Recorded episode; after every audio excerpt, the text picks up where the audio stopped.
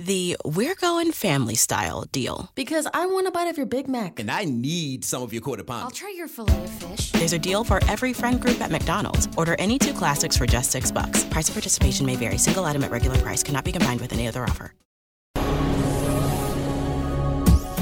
This is the X Zone Broadcast Network, broadcasting worldwide on broadcast affiliates and satellite program providers, including CNN Broadcast Network, Sirius Satellite Network, Star Media, Good News Radio Network, Angel Broadcast Network, Wiki Broadcast Network, and WPBN TV. For more information on the X Zone Broadcast Network, visit us at www.xzbn.net.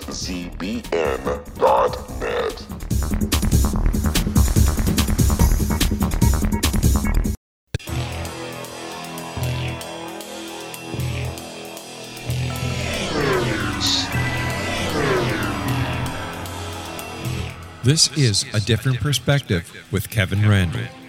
A retired U.S. Lieutenant Colonel, Kevin Randle has been studying UFOs for nearly 50 years. Kevin has investigated some of the most famous UFO cases in the world and has been consulted for dozens of documentaries about UFOs. Considered one of the leading experts into the Roswell UFO crash of 1947, Kevin has written more than 25 books about UFOs, including the recently published Roswell in the 21st Century. Now, here is the host of A Different Perspective, Kevin Randle.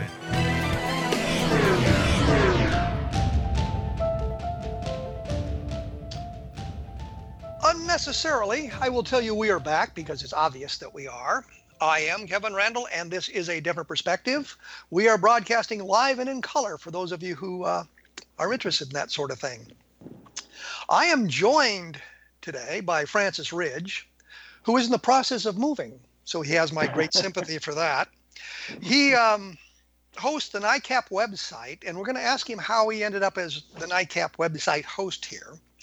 Uh, but so that you know something about him, he headed a seven-man investigative team for Indiana for the for NICAP, uh, and was designated, which was designated, I guess, Indiana Unit Number One in 1972. He accepted the position of state section director for MUFON in Hillsboro, Illinois, and continue uh, geographical studies in the nine state area within the ODR project. And we'll find out what the ODR project is. I would have told you if I'd known. In 1973, he set up a research and investigation team under MUFON as a state section director for Posey, Vandenberg, and Gibson counties. Thank God I could pronounce all those names. Uh, he continued this it's actually the GDR project. I don't know where the ODR came from. The GDR project until the end of the year, which included a massive 1973 uh, sighting wave, which had an awful lot of occupant sightings for those of you who were paying attention. He set up the Saucer Grapevine with scattered observers, police and sheriff and state police, airport controllers, and civil defense people in a tri county area with a monthly bulletin and published a telephone number and media coverage directory for all of that. The station was designated as a UFO filter center. He obtained his first computer in 1986, and I bet that was really a crappy computer, because I have I obtained one about that time, and it uh, what always cracks me up. It had uh, what 64k of memory, and my computer now plays music at 128k per second. So you can imagine there wasn't much um, memory there, and I have, of course, degenerated into another nonsensical rant about something here. Uh, he continued to work uh, with his computer for a database which listed over 4,000 entries for the regions covering Missouri, Illinois, Indiana, Ohio, Kentucky, and Tennessee. You left out Iowa, you creep. No, I didn't mean that. Uh, became Indiana's MUFON state director and a field investigator for the Center for UFO Studies, set up state section directors, and trained and tested 150 potential field investigators in Indiana's 92 counties. The Indiana Group Rapid Deployment Team consisted of approximately 30 active field investigators throughout the period, and he investigated hundreds of cases. He reopened the Mantell case in January 1974, completed a report in his book in 2008 with the help of Jean, and her last name is pronounced how? I, I believe it's Waskiewicz. Okay. Dan Wilson and Brad Sparks. Two years later, he wrote the report on the reinvestigation, the Mantell incident, the anatomy of investigation, a 60 year old cover up. And I welcome Francis, Francis Ridge, whom I have now taken up most of the first segment talking about. Francis, welcome to the program. Well, thank you very much. I'm I'm glad to be here, and you know why I'd rather be here than anywhere else. Absolutely, because we just are a lot of fun. And we have, uh, no, we won't say that. Anyway, we are a lot of fun. Uh, we've only got like two minutes left before we have to take our first break. Uh, and a question came up uh, talking to, to Rob McConnell about this. He said he thought NICAP was defunct and was surprised when I was talking about NICAP here what's the story behind the uh, it's um, i think it's uh, www.nicap.org.com what's what's the uh, i mean .org forget the .com part. What what's the story behind the website quickly? Uh, how is it affiliated with nicap how did you end up with it? Well it, uh, it was kind of crazy. I uh, i was you know really into nicap earlier and i felt like why isn't nicap being represented on in the web or on the web and with all what all the information that they had collected. And uh, i was sort of like a, a guy that was doing a lot out in the field but i wasn't very well known. So when i got into doing computer work and doing a lot of emails and uh, web work uh, i decided to set up the site and uh, there was a, there was a lot of resistance because they didn't know who i was. So i put up I put up what I call the NICAP interlink, and what it was was a, a NICAP homepage, and then it linked to a lot of the good cases, but it wasn't typically a NICAP site. Well, it was a NICAP site, but it was just a forerunner of it. Well, let me break and, in here. Let, let me break in here to say we're going to have to take that break that I keep bragging about. Uh, cool. Your the website is www.nicap.org, and you can access that. And more information will be here at www.kevinrandle.blogspot.com. We will be back right after this, so please stick around.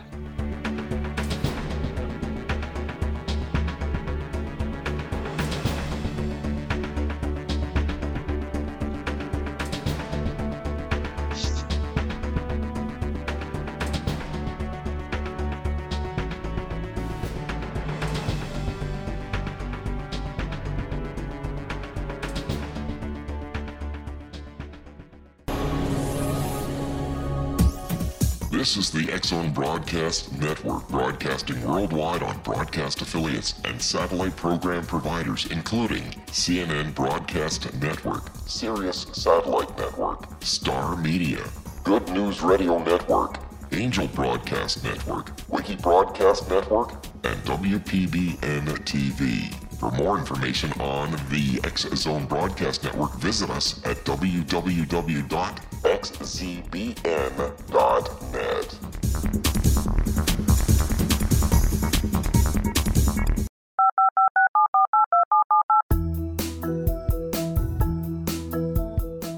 Did you know that when you're on the road with limited data or Wi Fi, you can still listen to the Zone Radio Show with Rob McConnell, The Science of Magic with Gwilda Wiyaka, X 1, Dimension X, Space Patrol, and every minute of the Zone Broadcast Network by calling 213 401 0080, courtesy of Audio Now.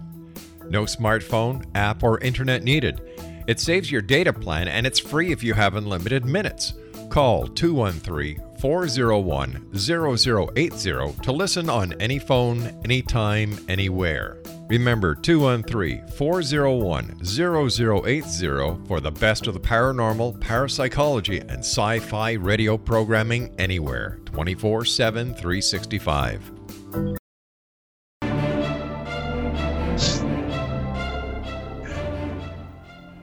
As I promised just moments ago, we would come back with Francis Ridge, and we have come back, and Francis Ridge is still here with me. I don't know why he hasn't hung up and stomped off in anger, but he's here.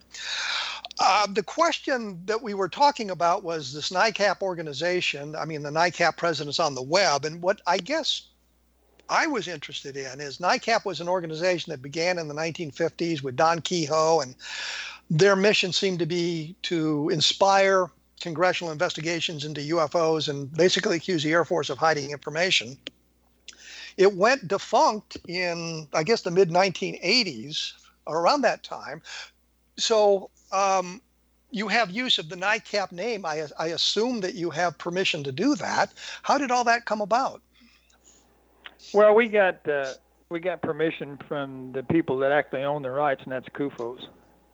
Ah. And uh, once we once we proved that we were going to do something worthwhile, and all my heroes were working with me, it was just unbelievable. I mean, one at a time, we would get different people that would help support us, and they were. Uh, a lot of them were reluctant because you know here here a person was getting involved in a NICAP site, and you know there's been two or three people tried to do that with different NICAP sites and they were terrible. So you know they were a little leery about it. But once they found out that I was serious about what I was doing and that my ideas were going to work, and uh, started getting a lot of support. And then I set up the A team, which has got about 32, 33 people, all my heroes again, and. Uh, it's been uh, it's been one heck of a ride. We've been very very busy. Um, we're Well, all do you- getting older, so Do you do you investigate? Does NICAP that does NICAP there investigate uh, UFO sightings? Do you do that, or you Uh, just collect collect information? we just collect information, but we're also trying to uh, be in a position where if somebody calls and they do, uh, we get the report to the right people or get the sighting to the right people. But we're not having much luck with that. Well, you know Uh, what's what's interesting. Um, not that long ago, and the reason I hesitated, I was trying to think was it a week ago or ten days ago, something like that. You had sent out a an email, I guess, to the A team, which asked about a specific sighting that took place in May of 1954 Yeah. um, uh, in Clovis, New Mexico. And it was Yeah. supposedly one of the blue book uh, unknowns, unidentified that Brad Spark had in Brad Sparks had in his big listing. yeah. And uh, I took a look at that, and it became a uh, uh, uh, posting on my blog. Boy, I'm just having trouble with thinking of anything today. Posting on my blog about uh, our research. It's sort of a chasing footnotes type thing, and the blog, of course, is www.kevinrandle.blogspot.com. And uh, we chased down that sighting um, and, and found out that the uh, original sighting we were looking for probably didn't exist in Clovis, New Woo! Isn't this fun? What's this ride called? It's the stock market this year. Here comes another drop. I don't like this. It's scaring my portfolio. Do you have a better idea? Yeah, have you heard of Masterworks? No. It's the app that lets you invest in an alternative asset that more than doubled the S&P 500 from 1995 to 2021. All you need is a phone. Just go to masterworks.io and use promo code FUN. See important disclosures at masterworks.io slash DC. The We're Going Family Style deal. Because I want a bite of your Big Mac. And I need some of your quarter pound. I'll try your filet of fish. There's a deal for every friend group at McDonald's. Order any two classics for just six bucks. Price of participation may vary. Single item at regular price cannot be combined with any other offer. Mexico, but there was one from Oceanside, California, in right. Uh, a few days earlier that that was a very interesting site and was a Project Blue Book unknown. Does that sort of thing happen frequently, or is that just something that was kind of a bizarre situation because of that specific sighting and where it went? that was uh, that was sort of a you know a little bizarre, but we do run into all kinds of weird stuff. You know, we uh, we'll be looking for one thing and find something else, and in some in some cases you're looking at what was originally listed as a blue book unknown, and maybe there's a newspaper clipping in there. And, and it's not worth pursuing. You know, you wonder why they even considered it a, a blue book unknown. Well, the original the original posting that you sent out was from Clovis, New Mexico, about two guys seeing a disc-shaped craft hovering over railroad tracks. Yeah. And And the reason and- why I went after that, the reason why I went after that was because uh, we had a, a something that is indelible in my mind in 1973 during that massive sighting wave, right about the time of the uh, coin case and the Pascagoula incident. Well, Uh, well, well, let's just, for those that don't know, the coin case is the uh, Coin Parker abduction case from Pascagoula in October of 1973. So, so people have a reference for that. So, uh, you were looking at something that related to that, and or the the wave of 1973, and it brought this, brought this up. Yeah, it was uh, it was it was a phone call on a Saturday morning that my wife took, and um, I was at work, and she called me and she said, "Man, you got to get home and uh, call this guy back. Is a conductor from the L&N Railroad that had an incident this morning." And I, I actually couldn't wait to get home and call the guy, and he described this incident where the train was stopped. An object was following the train, and they thought it was another train. That's what they thought it was because they could see the light. The conductors in the back could see the the light following them, but uh, they were they were loaded down with coal, and they were having a little bit of trouble lumbering into Evansville, and had to to come up on this tall hill called Belknap Hill, Belknap Hill and um, they were uh, they had an engine overheat and had to stop, and the signals on the track were telling them that there was a train behind them or something was behind them, and uh, when the object backed up, uh, the train signals reversed, indicating that the train was backing up. And uh, they were able to restart the engine and go up the hill and make it on into Evansville. But they this was immediately a, found this this was in 1973, right? Yes, and Okay. it was uh, it was an incident where the the uh, UFO actually caused the blocking system to show something was on the track or near the you know interfering with the um, electronics of the blocking sys- signal. And you know it's it's one thing for this to happen, but it's another thing for it to happen during a massive sighting wave where you know it. Uh, if you graphed the two, you could you could say, well, there's something really strange going on in this this county uh, as well as the rest of the world, you know. And um, So you investigated this sighting from 1973? Yes, I was I was uh, I was on top of it the, the instant you know the day that it happened. So uh, it wasn't hearsay, and um, it- You talked to the people involved, yes. and what did you conclude? We concluded that something was following the train and it was affecting the diesel, which, as you know, uh, you know, we were always told that diesels were unaffected. In fact, there was one case where a diesel and a conventional tractor were were uh, overflown by UFO, and it affected the the conventional, but didn't affect the diesel. So we were th- we were assuming that this was an attempt. It didn't quite work, but it was yet an attempt to stop a diesel vehicle.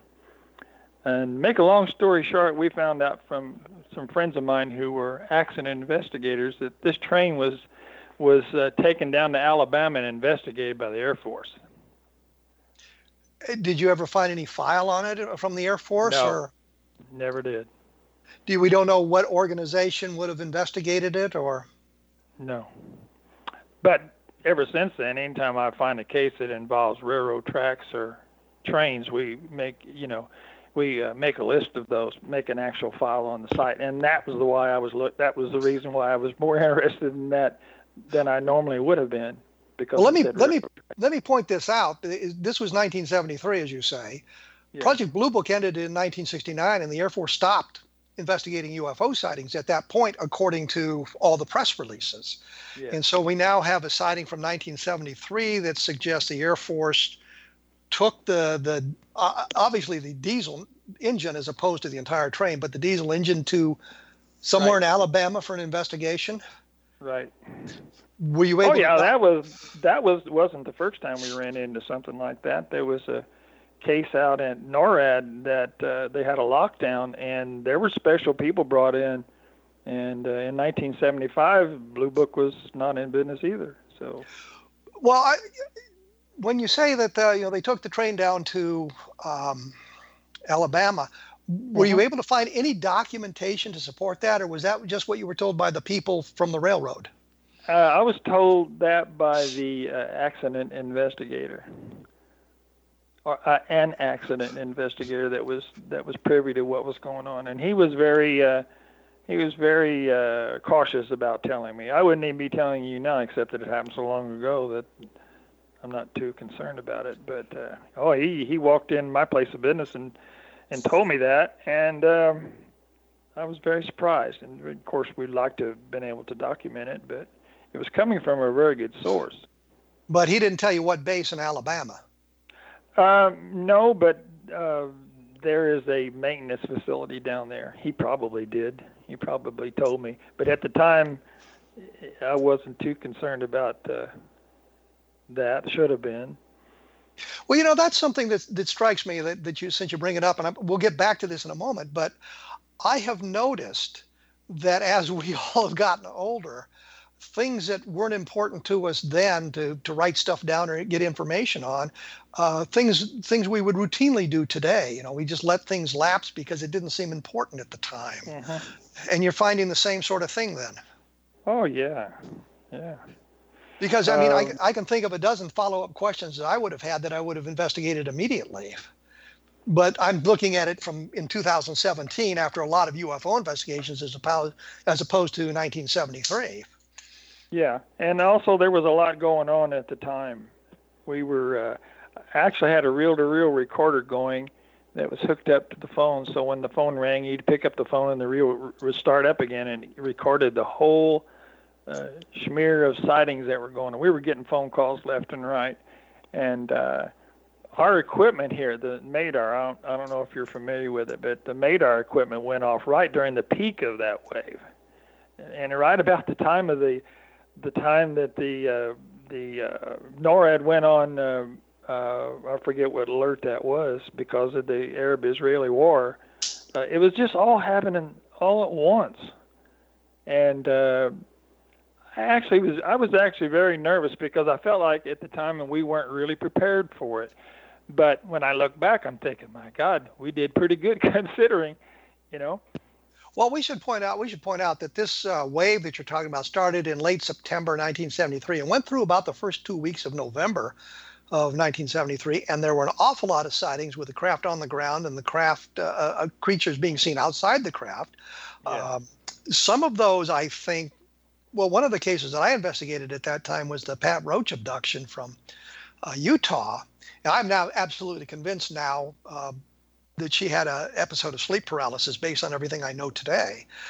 But back then, I mean, it fit into the 1973 wave of sightings. So that was that was quite an intense period of, of UFO uh, activity, whatever the UFO might have been. There was quite a bit of activity.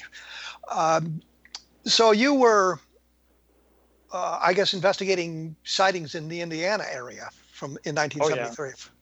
Yeah, we had uh, we had quite a bit going on l- locally too. We had, uh, you know, like I said, the phone was ringing off the wall, and and d- d- do you think what should I do? How do I follow that up? And about the time you start to think, the phone rings again, and you know, and and, and the sad thing is, a lot of those uh, investigations were conducted through the mail. You would send a form out. You didn't. You weren't able to just get up and go. Um, Or, or Skype with somebody. yeah, yeah. Or, Kind of reminds me of Ruppelt and his uh, his uh, involvement with the Washington Nationals. we we That would be- to, That would be Ed Ruppelt, who was the uh, chief of Project Blue Book at the time. Uh, we're going to have to take another break here. Unfortunately, I cannot believe how fast the time goes when we get into this stuff. The uh, website for Francis Ridge is www.nicap.org, and it is a site loaded with information. Some of the Project Blue Book files are listed there, so you can scan some of the earlier files and some of the later stuff as well. The whole thing isn't there yet, but there's an awful lot of good information on the site from a lot of different arenas and a lot of different um, places giving you much better information about UFOs than you get on a lot of places on, on the web. Uh, Francis Ridge is hosting that uh, site and has been around UFOs forever. Um, the the case that we were kind of talking about, uh, the the UFO in Clovis, New Mexico, over the, the tracks, which got us started on this, is you can find that at www.kevinrandle.blogspot.com and how we got involved in all of that. And we will be back right after this.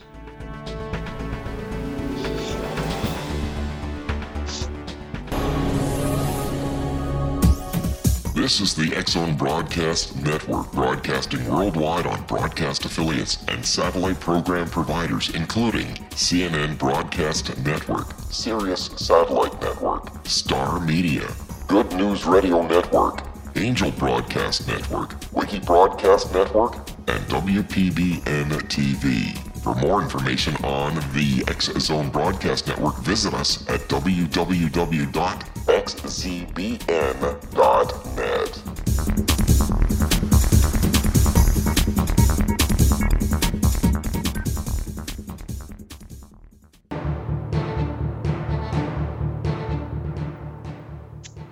I am joined by Francis Ridge, he of the NICAP website at www.nicap.org. We were talking about the UFO wave of 1973 and some of the things going on. You'd mentioned Ed Ruppelt and the 1952 wave of sightings and the anecdote that goes along with that. Uh, fill us in because I'm sure a lot of people don't understand. I understand it, but I'm sure a lot of people don't understand what you meant that Ruppelt's there in Washington, D.C. and has to go back to Dayton, Ohio and all of that stuff. So tell us a little bit about that the we're going family style deal. Because I want a bite of your Big Mac. And I need some of your quarter pound. I'll try your filet of fish. There's a deal for every friend group at McDonald's. Order any two classics for just six bucks. Price of participation may vary. Single item at regular price cannot be combined with any other offer. With no fees or minimums and no overdraft fees, banking with Capital One is the easiest decision in the history of decisions. Even easier than choosing Charles Barkley in a pickup game. We'll take Barkley. Ha! First pick. Sorry, kids. yep, even easier than that. With no fees or minimums and no overdraft fees, is it even a decision? Okay, here's the plan. Pass me the ball every time. This is banking reimagined. What's in your wallet? Terms apply. See CapitalOne.com slash bank for details. Capital One and a member FDIC. Well, it, it was chaotic here, and the phone was ringing off the wall, and you didn't know what to do because uh, you could we, we would fill out a uh, Form M, which was a half a page message slip, and you'd no more get it half done or done, and you'd lay it aside and the phone ring again. So you had to you had to decide which ones to go after the next day and how to investigate it. And uh, it was chaotic. And when I brought up the the uh, little anecdote about Ruppelt, he was trying to get to investigate one of the most important sightings of of all, and he couldn't even get a flight. He had to. I think he had to take a cab. Kevin, you know more about that than I do, but it was well, I, about that well, ridiculous. He he was actually in Washington D.C. when the sightings broke uh, doing something at the Pentagon, and he was scheduled to go back to Dayton, Ohio, on on orders. And then he read about it in the front page of the newspaper, and he's trying to get permission to stay in Washington D.C. to investigate. And they're saying, no, no, if you if you don't go back to Dayton, you're going to be AWOL. So he had to go back to Dayton, Ohio, to, uh, to and and I mean, here's the top guy supposedly investigating UFO sightings for the United States Air Force. The sightings are in Washington, D.C. He's there in Washington, D.C., and couldn't get an extension on his orders, which I found out you know, a little bit outrageous. Um, so he's back in Washington or back in Dayton trying to gather the information. But I, I think the other thing is this is the summer of 1952, and there's just literally hundreds of sightings going on all over the place, and it's the year that they, I think, Air, the Air Force Project Blue Book collected the most sighting reports, which I think worked out to about 1,500, and of those, 303 were unidentified. So it was just a massive wave of sightings at the time, and he was. Uh, was trying to get all of this organized and, and couldn't do it. So he's got to go back to Dayton, Ohio to to do his work rather than stay in Washington, D.C., where the investigation should go on. So you're now interested in you uh, uh, UFO sightings relating to railroads. So you come across this Clovis, New Mexico thing, and that inspired you to send out a, I guess, an email to the A team and explain a little bit about the A team. Well, they're, uh, as I was mentioning a while ago, these are people that that I gathered together over a over the a period of a few years, and they were all my heroes. And uh, I uh, I would have never been able to do uh, what I what I was what I've done with the with the NICAP site without them because even though I had clues about this, that, and the other, I needed details and I needed to know uh, where to go, you know, or knew who or go to who knew the answer. So uh, Jan Aldrich was one of the first people that was on the A team, and then Don Berliner, and uh, Joe Carpenter, rest his soul, he was always a big help. And then along came Keith Chester with his Foo Fighter uh, expertise, uh, Jerome Clark, Peter Davenport, and then later Paul Dean, who I didn't even know till about four or five years ago, uh, Tom Deuley, Robert Durant, another one that's no longer with us, uh, Carl Feindt, and as you can see, each one of these has a sort of an expertise in Carl. Well, Carl but I think I think I think a lot of the a lot of listeners don't you know, don't know who these people are. Jerry Clark's been on the program, so they understand that he's sort yeah. of the unofficial historian of of the UFO field. Um, yeah. Jan Aldrich has been around forever and investigated a lot of stuff, and he's involved in. Um, uh, is he involved with the Sign Historical Group uh, with Barry Greenwood and those guys? Yeah. And you know, they're doing they're doing historical research into UFOs. Um, Tom Deuley was working with um, Dennis Stacy, who was w- one time the editor of the MUFON Journal, and they did a lot of work on the great famous um, Del Rio UFO crash. That I think they they seem to think it was the result of a Civil Air Patrol airplane crashing during the Second World War, as opposed to something Really? happening later. I think it's uh, basically made up by um, by by by Robert Willingham, but that's a whole nother argument. So I mean, the people that you that you mentioned are people who've been around the UFO field, and if you've been around UFOs for very long, you know who who who the people are and what they've done and what they've accomplished. So you assembled a team of people who had expertise in a great many different aspects of UFOs, but also other areas of expertise. Um, may have been, uh, uh, I, I don't know. Dennis Stacy, for example, was the uh, editor of the MUFON Journal for a long time, uh, and Jerry Clark, of course, was an editor at Fate magazine, and he was the uh, the editor of the CUFOS International UFO Reporter. So he had, a, you know, a, a, a great background in ufology and that sort of thing. So the A team is a group of people, and you just sort of blast out these questions to them to see if anybody uh, has an can answer something about the question. Is that what Yeah. you do? Yeah, there. I got more information out of the A team than I did the whole uh, NICAP research team because the research team is a, a group of a lot of people that uh, uh, are not as well versed. And in fact, here's Kevin Randle, author, investigator, and researcher in Roswell. You're one of the A team. Mark Rodeghier, Center for UFO Studies. Robert well, the scientific Powell.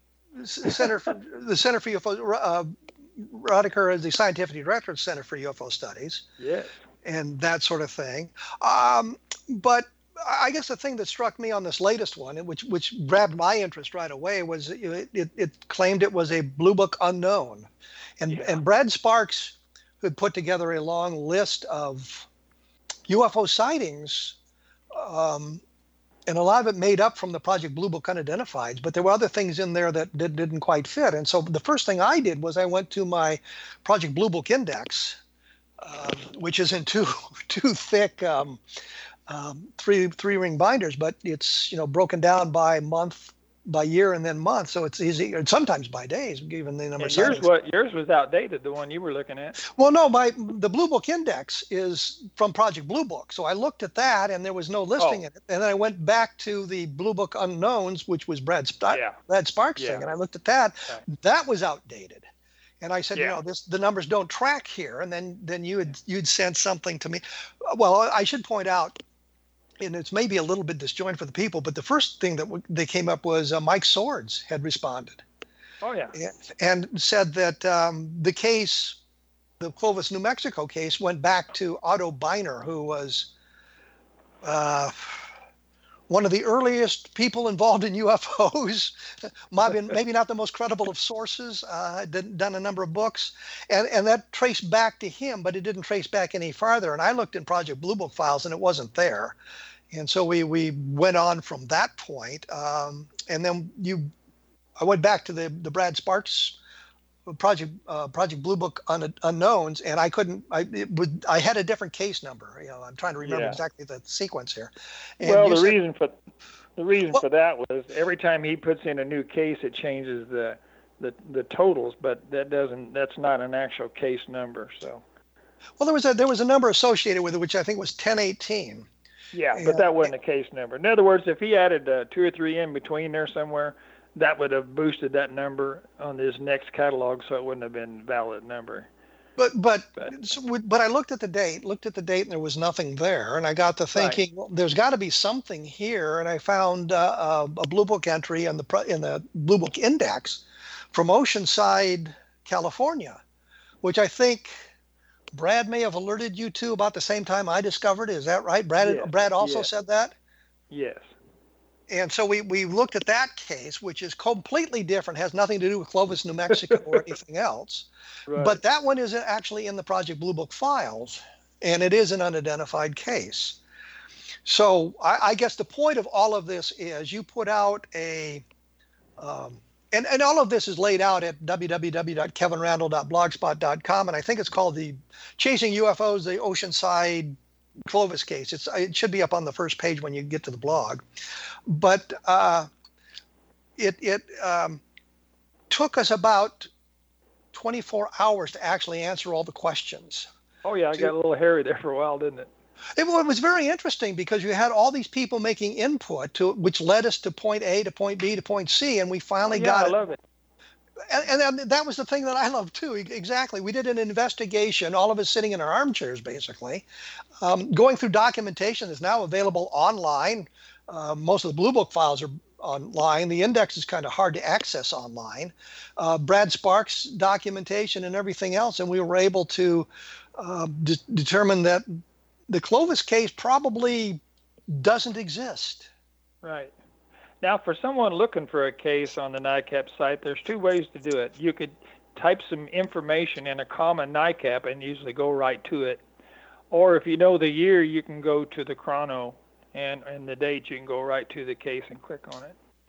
Um, and then I, something else I want to point out to our listeners, uh, the, one of the main things we do is we, t- we take a case that's worth uh, presenting and we have a case synopsis and we make a directory for that case. And then down below we have the documents, the actual documents. And we started out, we made some terrible mistakes. We, we uh, linked to particular documents or web pages that had those documents. And then several years later, those sites went down.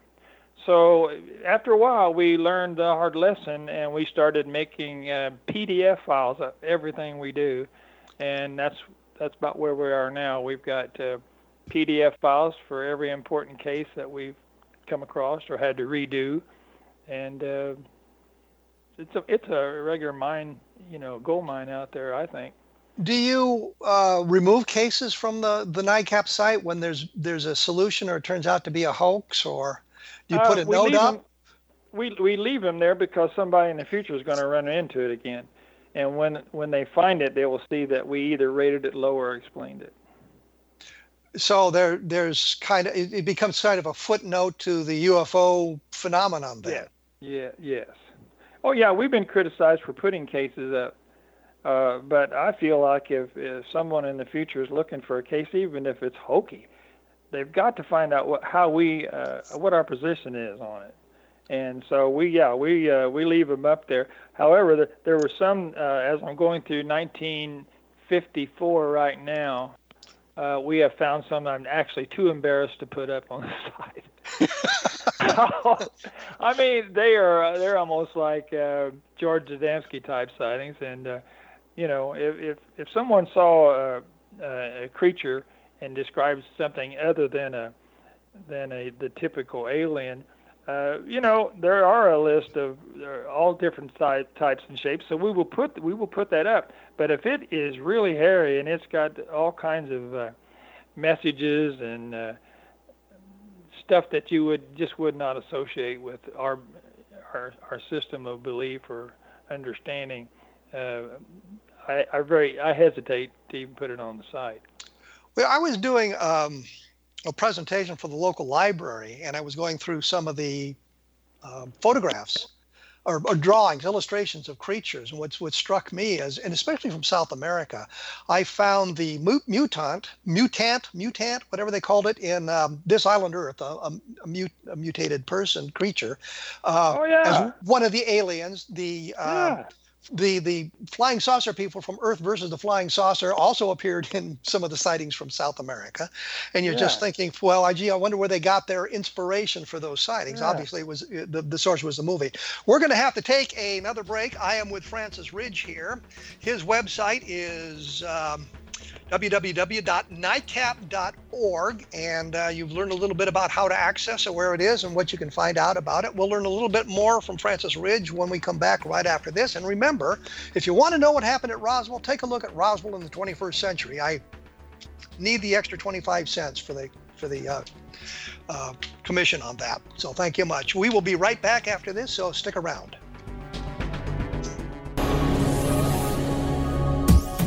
This is the X Zone Broadcast Network, broadcasting worldwide on broadcast affiliates and satellite program providers, including CNN Broadcast Network, Sirius Satellite Network, Star Media, Good News Radio Network, Angel Broadcast Network, Wiki Broadcast Network, and WPBN TV. For more information on the X Zone Broadcast Network, visit us at www.xzbn.net.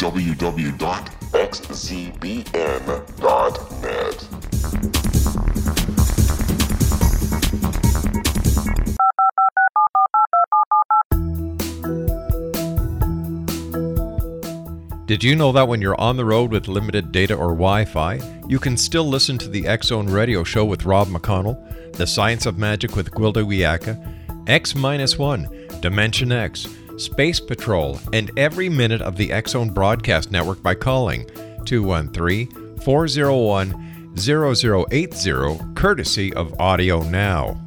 No smartphone, app, or internet needed. It saves your data plan and it's free if you have unlimited minutes. Call 213 401 0080 to listen on any phone, anytime, anywhere. Remember 213 401 0080 for the best of the paranormal, parapsychology, and sci fi radio programming anywhere 24 7 365.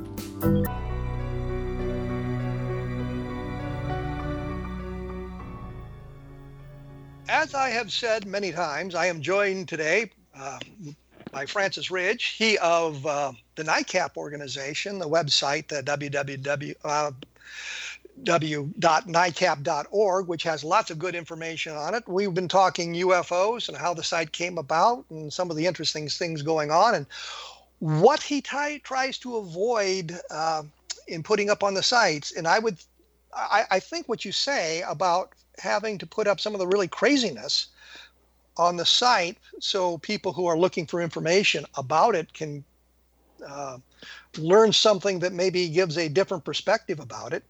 Uh, yeah. Is there is there um, uh, some cases that I guess are kind of in the mainstream that you find to be less than accurate that uh, there's quite a bit of information about or different dis- discussions about? Uh, uh, not necessarily, but what we try to do is take the ones that we really consider important and put them in a special file so people don't have to look so hard for the ones that we consider. But what's bad is your uh, your your uh, debunkers want to know what you think's the best case so they can make a shooting gallery out of the situation. Yeah, I've I, I've always been hesitant to give a list of the top 10 cases, best UFO cases, simply because mine keeps shifting about. and, and I know that we disagree, I think, on the Mantell incident, that there was the uh, Air, Air Guard pilot who was killed chasing a, a UFO back in uh, 1948, January of 1948. Um, you seem to think that that may have been a. Um, a real UFO, I guess, a, a, a alien oh, yeah. spacecraft. Yeah, the only thing I can say, especially with what little time we have, is to read Brad Sparks' uh, analysis at the end. But Channel 14 wanted to do a story uh, about a local incident, and of course, that wasn't really local for Evansville, but Louisville was, was, was fairly close. And I told them that this is not the one we want to do, but they were they were set on doing that. So the way I did it was, I'm like everybody else. I was considering the case solved a long time ago, and we started a re-investigation. And believe me, within three months, it was starting to look a lot different. Um, we found uh, instances of where the uh, his wingmen lied to protect themselves, and we, of course, we have uh, uh, a string of sightings indicating something was going on from Ohio to Kansas City. Something was being observed, and I guess the big thing was the object that was being described was 400 something miles away, and to assume that that was the skyhook, you know, and, and nothing nothing was adding up. In fact, uh, well, I, I, I, encourage everybody to read the report. I, in, in defense of the wingmen, I understand why they lied about it because they'd violated uh, regulations. Uh, regulations at the time said, and I think they still say, you can't fly above 14,000 feet without oxygen. Um, and I don't think people in the 1940s understood how rapidly uh, your cognitive abilities degenerate under the lack of oxygen. I think the at, at 29,000 feet, your active consciousness is like 15 seconds, yeah. and and at 25,000 feet, it's something like three minutes. And when you look at the report, you find out that Mantell and his wingmen had been above 20,000 feet for a while, and he said he was going to go up to 25,000 feet and circle for a while and see if he can if he couldn't get any closer. Um, he'd circle for 10 minutes. Well, he didn't have 10 minutes of useful consciousness left by that time, and I think you know that explains what happened to him. Uh, so the, the real... only thing I the only thing I could suggest, eh, because I would have to actually look it over myself to get into more detail, but I would read what Brad said and see what you think. Uh, but uh, there was a lot of things that came out that uh, really surprised me, changed my opinion. Uh, and and that your report, of course, is available at your website. Yes.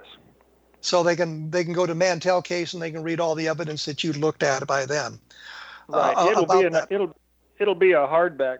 Uh, I guess uh, not a hardback, a paper paperback trade copy or something that MUFON's going to put out. They want to produce it. A trade paperback, I think, is what we refer to it as in the industry for, for whatever yeah. it's worth. But there's been a lot written about Mantell, and I think the Air Force, and it was the by that time it was the Air Force, but he was an Army pilot uh, for the um, flying a, I think it was an F-51, and I say that because they were changing the designation of the aircraft, and I think they'd right. changed it by then. Um, yeah. But he wasn't that familiar with the airplane, and I think that's you know one of the problems we have to look at when you look at the case. He wasn't he wasn't trained as a fighter pilot. During the war, he was a, a transport pilot. Received Distinguished Flying Cross for his actions during the Normandy invasion, which means he was a valorous man and a very good uh, pilot. But he got into fighters, and I don't think he understood the problems with high altitude operation.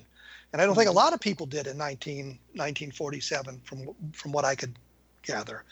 But that's what one I, of the. What, I, what I'd like for you to do, though, if you read Brad's account or his analysis, I would like to know what you think of it afterwards. Uh, that'd be pretty cool. Uh, um, but I, in Brad's defense on the the blue book, though, I would uh, I want to point out that even though there was a lot of unknowns that probably didn't belong in the catalog, uh, he ended up with uh, over 1,500 what he considered to be unknowns. And here's a guy that does definitely does not believe in ETH at all. He does not believe in aliens at all. And he uh, he uh, came up with well, I think it's 1,700 uh, cases that he considered to be true unknowns. Well, I think it really doesn't need any defense. Um, when I looked at the Blue Book unknowns, I thought it was just the unknown cases from Project Blue Book, but it clearly goes beyond that. It's other cases as well. Oh yeah, this should have been this should have been listed. Yeah.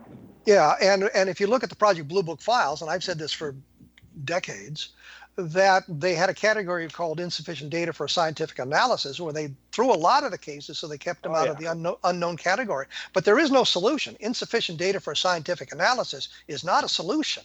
It's merely right. a categorization, and that kind of gives you a flavor of what Blue Book was doing at the time. Now the uh, the blue book cases on the NICAP site, if they don't have a BBU number, if it just says BBU, that is one that's uh, been placed in the catalog. But if it has a number like 2208, that's the actual case number. And what, what what what I should point out here is in the somebody went through the uh, Blue Book Index and numbered all the cases, starting with one, going through 12,000 and some. And I'm thinking, I, I, wonder what E4 had to do that uh, and keep track of that. Without but, a computer. yeah, exactly. It's just a real pain in the butt. But I mean, it, it's a it's a useful thing. So you can look it up by the date. You can look it by the number. If you have access to the Project Blue Book rolls, you can look it up that way.